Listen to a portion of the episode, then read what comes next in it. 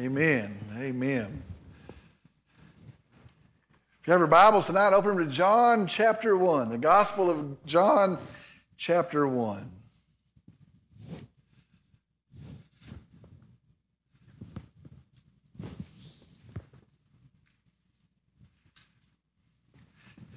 Our world today is in serious shape.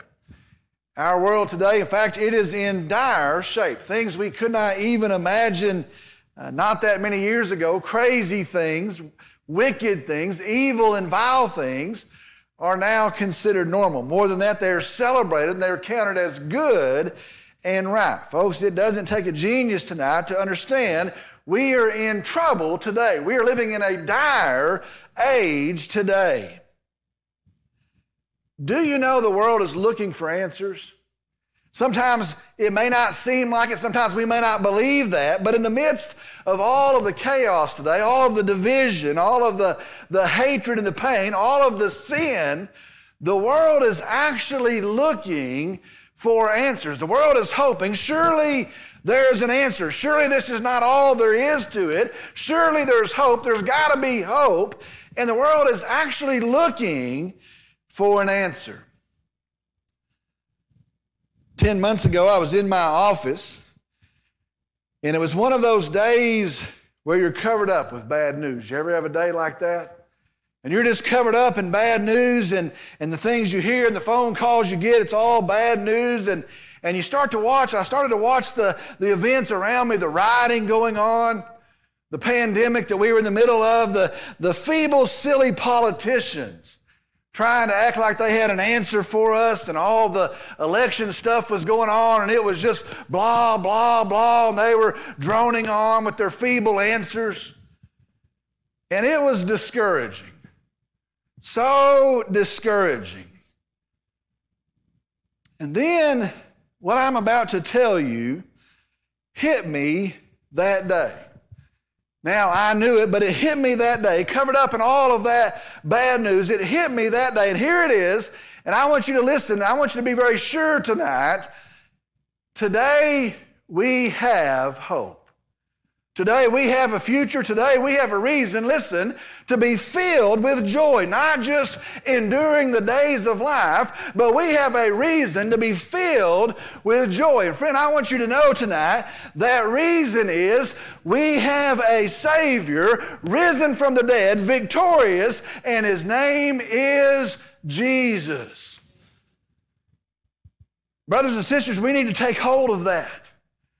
We need to proclaim that good news. We need to be heralds of that good news. We have a Savior. We have hope today. We have peace today, and it is settled in the person of Jesus Christ.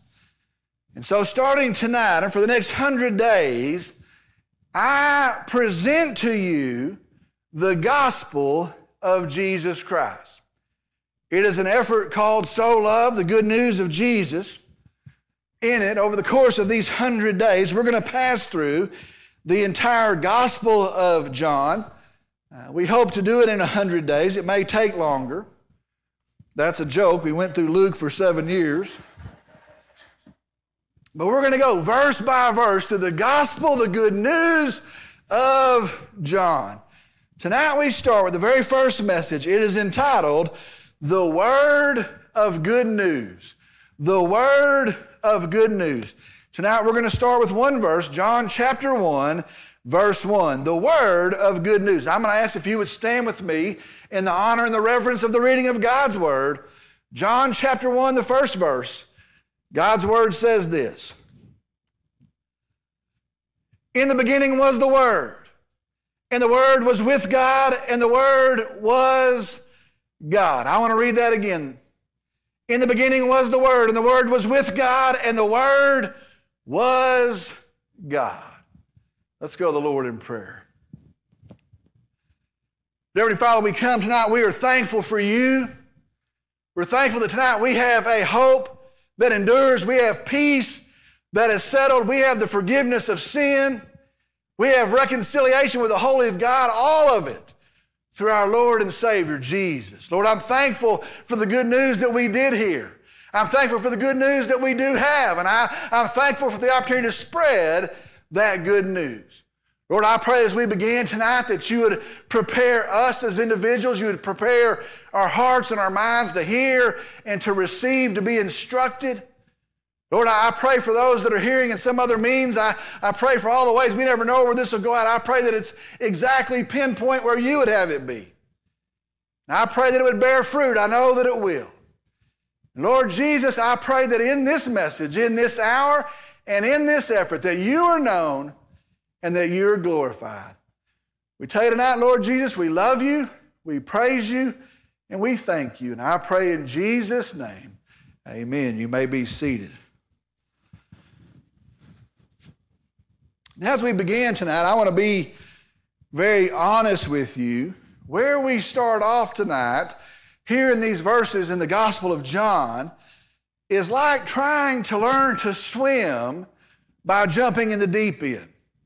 It would be like trying to learn to drive by entering the Daytona 500, and it would be like trying to get a little sip out of a fire hose. This is a deep verse. It's in the midst of some even deeper verses. But I, want, want you to know, however, it is an awesome verse. Now, it is complex. We're going to see that. It is a deep verse. We're going to see that today and tomorrow. But it is a great verse. It is an awesome verse, and it is a verse that God wants us to have, wanted us to have, and wants us to be sure of.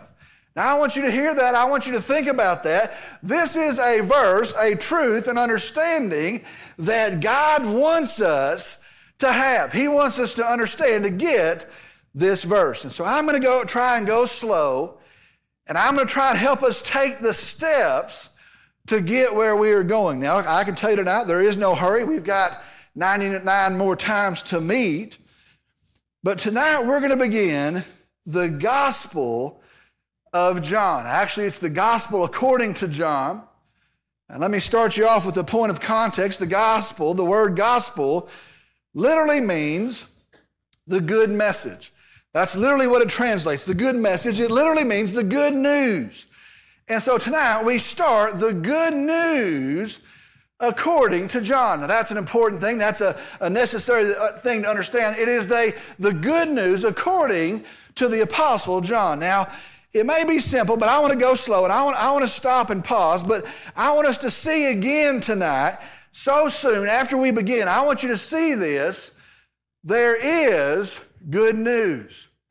There is good news. We're going to start moving into the, to the good news according to John. And so understand what that means is there is good news. Now, believer, we cannot fall into the trap of acting like that's been robbed away from us. I've seen that the last several years.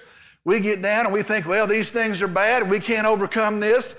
And look at our church and look at our town and look at the situation of the world. And we start to look like the world and act like the world, acting like our good news has been robbed away from us. Well, listen, we're going to move into the good news according to John. And so what that means is there is good news. There's good news. Let me just tell you right now, it's okay to smile. Some of you, you can smile tonight. So here is the good news according to the apostle John. Now, John was the beloved disciple. He was one of Jesus' closest companions. He was a dear friend of our Lord. Uh, we, we know in his account that he is called by Jesus. Uh, he travels with Jesus, therefore, he would know him intimately. He traveled several years with Jesus. He actually saw his life lived out. He was witness to the many miracles that he did. He heard all the teachings. He traveled and he was an intimate witness to the life of Jesus. Now, more than that, he was also an eyewitness to the death and the burial and the resurrection of our Lord Jesus. Now that's a big thing. He is a, an eyewitness. He saw the crucifixion. He heard the events of the crucifixion. He was there when they found the tomb empty. It wasn't secondhand. He was a witness to the death and the burial and the resurrection of our Lord Jesus. Well, since those early days, he has followed Paul at the church that Paul started in Ephesus. And most likely at the time of his writing this, he is the pastor there of that great church in Ephesus. Most likely the Gospel of John comes to us out of the city, out of the church of Ephesus. Now, let me help us understand tonight why he writes. Why does he write this account of the good news? Understand this. In the years after the ascension of Jesus, after the rapid spread of the gospel of Jesus Christ, after the start and the spread of the church of Jesus Christ, as the years have passed, as the years have moved by, there are starting to be deviations in the account of Jesus. There are starting to be distortions to the good news of Jesus. And I don't know, some are trying to hold things back, many are trying to add things to it. But as time has traveled on, there are deviations, there are distortions to the good news of the gospel of Jesus. Actually, the truth of Jesus himself is actually being changed. Well, now, some 20 to 30 years after the events that he had witnessed, the Apostle John writes, making clear the truth of Jesus. That's what he's doing here. He is making certain, he is making sure the good news of Jesus. Now, that is why he is writing. He wants us to be confident in the story, the account, the good news of Jesus. He wants us to be confident, certain in the identity of Jesus so that we might trust and believe in Jesus. And so he writes to tell us this is the good news of Jesus. This is the truthful identity of Jesus that we might believe and trust in Jesus. Now let's begin to look at our verse tonight. It is just one verse. We're not even going to get all the way through this verse. We'll pick up again in the morning, but let us look at our verse tonight.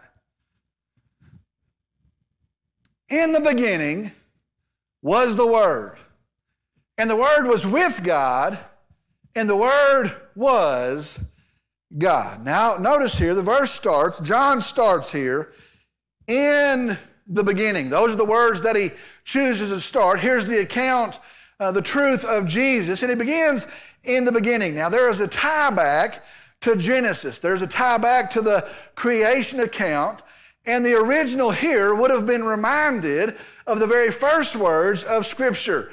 Genesis chapter 1, verse 1 In the beginning, God created the heavens and the earth. And so he uses those words, he uses that language. And the original here would have been carried back to the very first words in Scripture. In the beginning, God created the heavens and the earth. John says, in the beginning. The next thing he says was the Word. In the beginning was the Word. Now, to understand this verse, we need to know what or who is the Word. We need to know what or who John is referring to when he says Word. What is he speaking of? What or who when he says the Word? Now, stay with me. The Greek word is logos. Logos. That is the Greek word. When he says, in the beginning was the Word, it was a common word in their day. Now, it had a multifaceted meaning.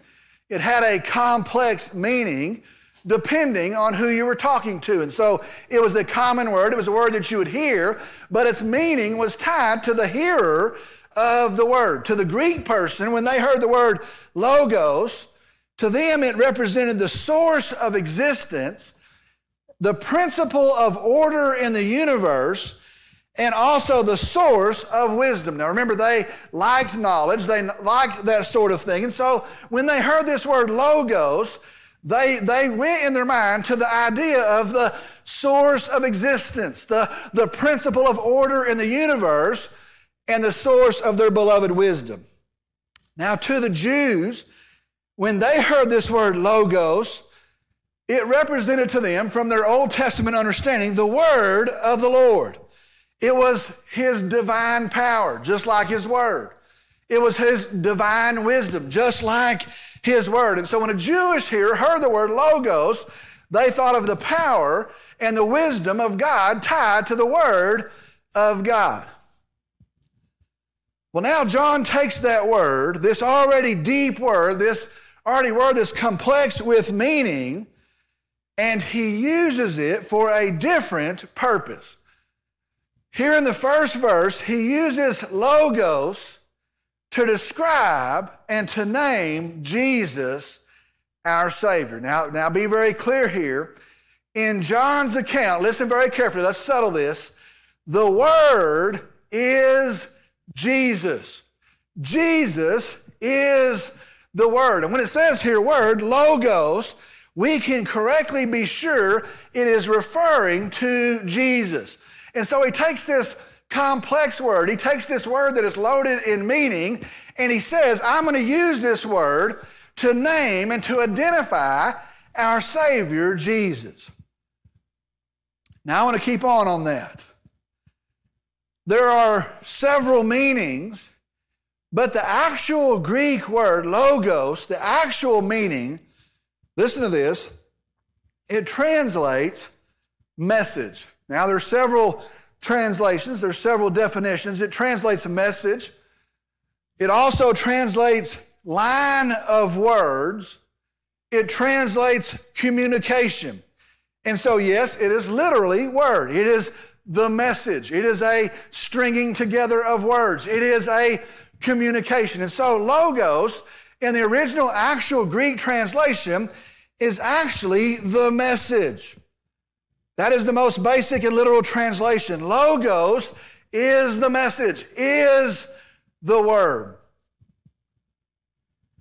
Now, we're going to keep unpacking that. We're going to do that tomorrow morning. Let me just say this you'd be crazy to miss tomorrow morning.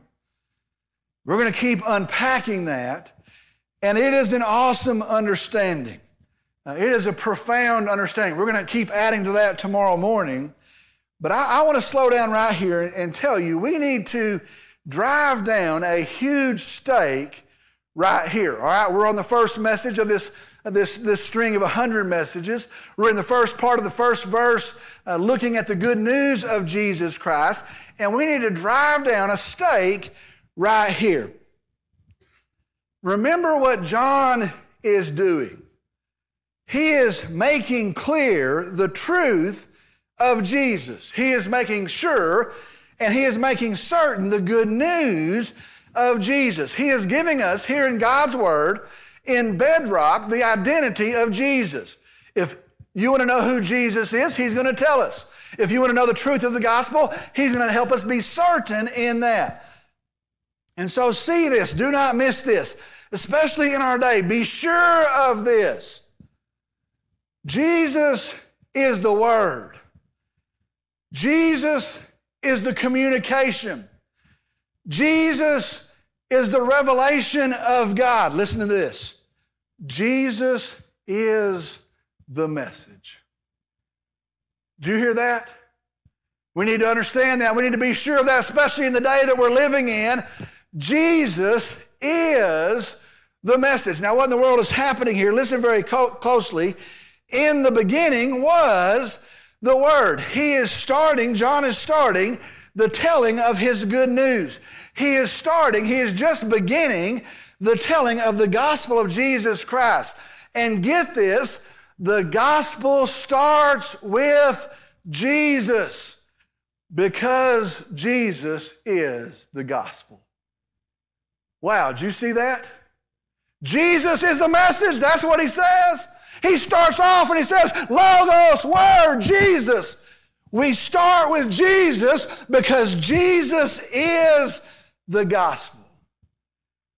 The good news starts with Jesus because the good news is Jesus. Do you already see that?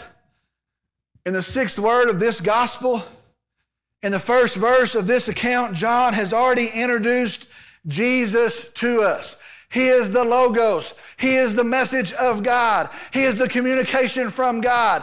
He is the good news. And so, John here, already in the first verse, already in the sixth word, he starts with Jesus. Why does it matter? We're going to learn. Why does it matter? We live in an age, we live in a day of close enough is good enough. You ever notice that? We live in an age where, where close enough is good enough. I hear folks say, well, that's close enough, that's good enough. Well, that point of doctrine, it sounds sort of like ours. It's close enough. We don't want to ruffle any feathers. Close enough is good enough. Sadly, that is sometimes the message of the church. Why does it matter? John shows us the gospel starts with Jesus because Jesus is the gospel. He is the message. We need to be very certain. I don't want you to leave this service until you know that. Jesus is the good news. Jesus is the message. Why does it matter? Why does it matter? Friend, there's no good news apart from Jesus.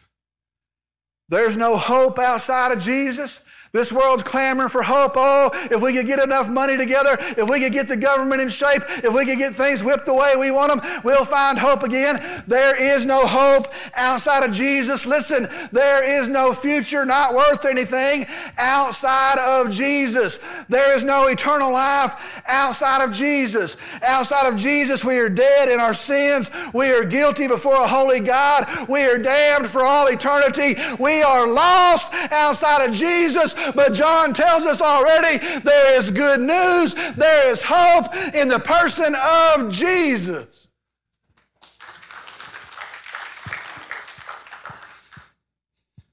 So the gospel starts with Jesus because Jesus is the gospel. He is the message. So the question of the ages is so, who's Jesus? That's the real question of the ages. So, who is Jesus? Do you know this is where Satan camps? You want to know what Satan's up to? Sometimes we think, well, he's worried about this and he's worried about that, and he gave me the flu and all this stuff. Do you want to know where Satan camps?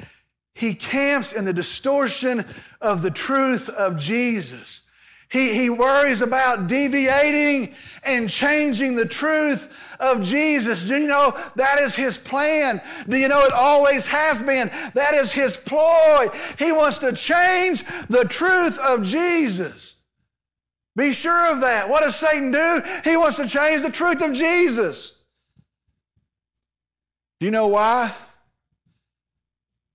It is because, listen very carefully, if you change Jesus even a little bit, if you change Jesus, you miss Jesus.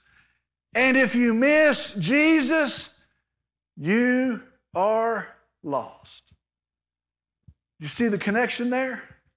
Well, he comes along, and you know what? It's a little bit different version of Jesus. It sounds a lot like our Jesus, but it's got some differences there. Do you understand? When you change Jesus, you miss Jesus. And if you've missed Jesus, you miss everything. Jesus is the good news. Do you know? I was looking into this. I ran out of time, but I'll just tell you as best I can tell.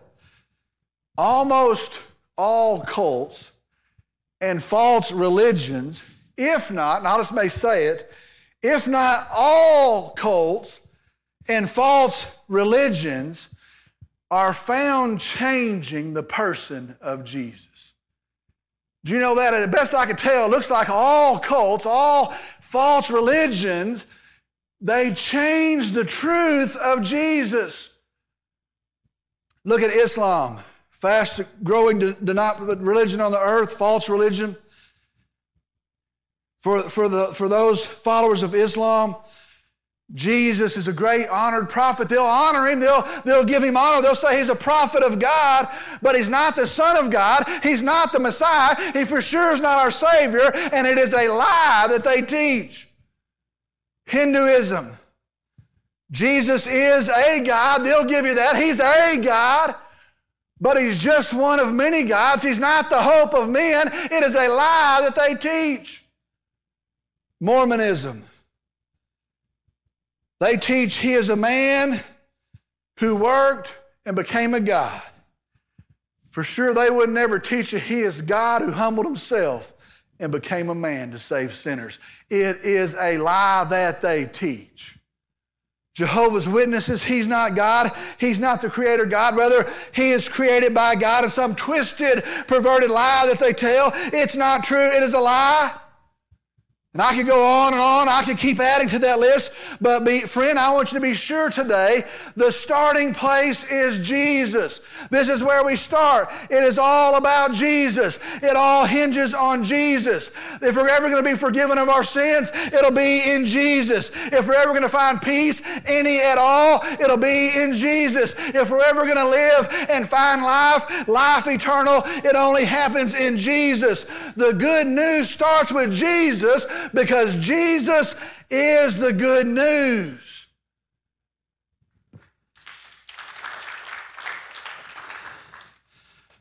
And so here it is tonight, very simple. There is good news. There is good news. Pick your head up, there's good news. As tough as it is, there is good news. That's the message tonight. It's not very hard. There is good news. Do you know him? See, he was promised in the garden. Do you know him? He was foretold of by the prophets. They told of him. Do you know him? He was born God in flesh. He humbled himself and took on flesh that he might save men. Do you know him? He lived a life where he never sinned. Not once did he sin, that he might offer himself for your sin and for mine. Do you know him?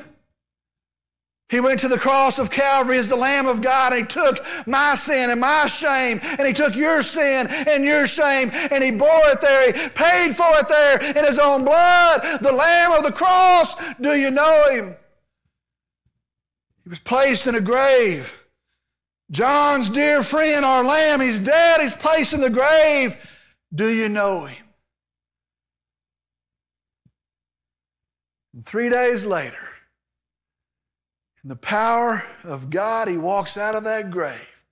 And he is alive and he stands as the risen Lamb, the Savior for all sinners. Do you know him? See, the Bible says if you'll call upon the name of the Lord, anybody who will call upon the name of the Lord, if you'll trust in him, you will be saved. Listen, there's good news tonight.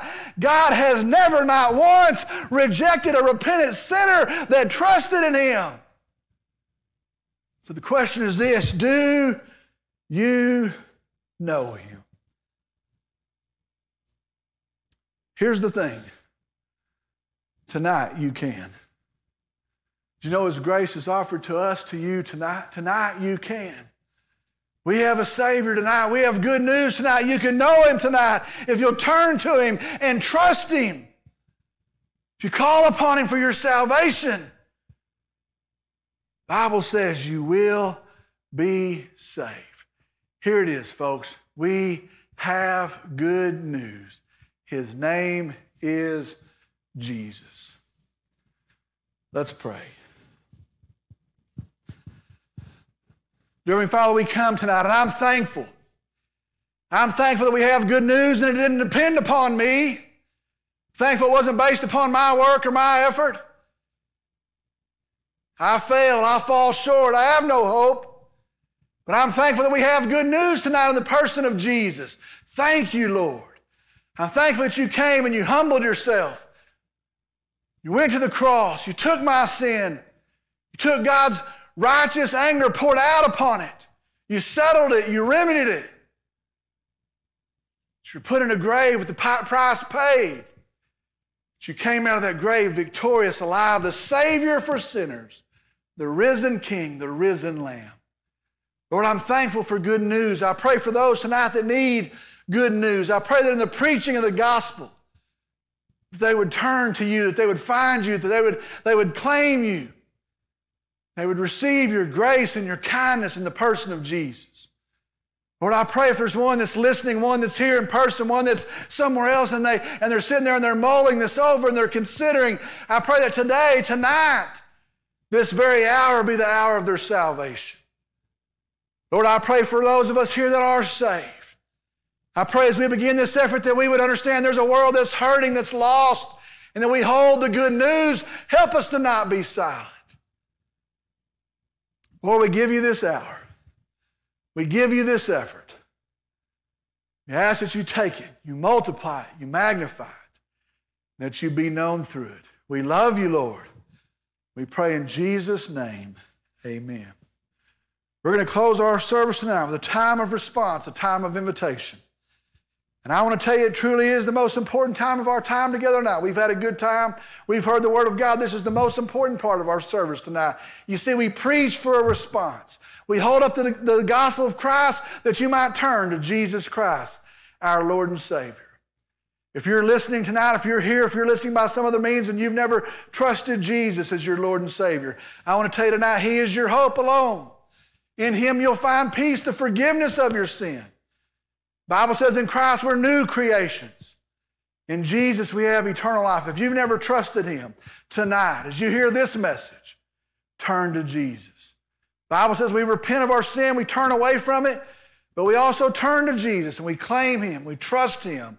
The Bible says if we'll profess with our mouth what has just happened, what we believe in our heart, we shall be, will be saved. It will be settled. Now, if you've never trusted Christ, do it tonight. Do it tonight. If you're hearing this tonight and you've trusted Christ, but you've never followed in believer's baptism, I want to give you an opportunity to say, what in obedience to Christ, I want to testify to the truth of Jesus Christ. You come, and you know what? We'll set a date, and it'll be a great day of testimony, of celebration. This is what we believe of Jesus Christ. This is who I am in and through Jesus Christ you come. It'll be a great day of celebration. If you're here and you're looking for a church home tonight on a Saturday night, if you've prayed about it and you believe God has led you here, you come as well. Together we'll uphold His word. We'll preach His gospel. We'll uphold His name for His glory until He comes again. Maybe you're here tonight and you want to come pray at an altar. Maybe you're here and you want to come pray with me at the front. I'll be here at the front. The Bible says nothing's too big, nothing's too small. And so we come not in, not in timidity, but we come in boldness. Maybe you want to come pray at an altar here tonight. Maybe you want to lift up this effort tonight here in humility at this altar. I'm going to ask as we stand and sing, no one would stir about, no one would head for the exit will be done in just a moment. Pray for those who are making decisions. As we stand and sing, if God has spoken to you, if you have a decision to make, you step out, you come on, I'll meet you here.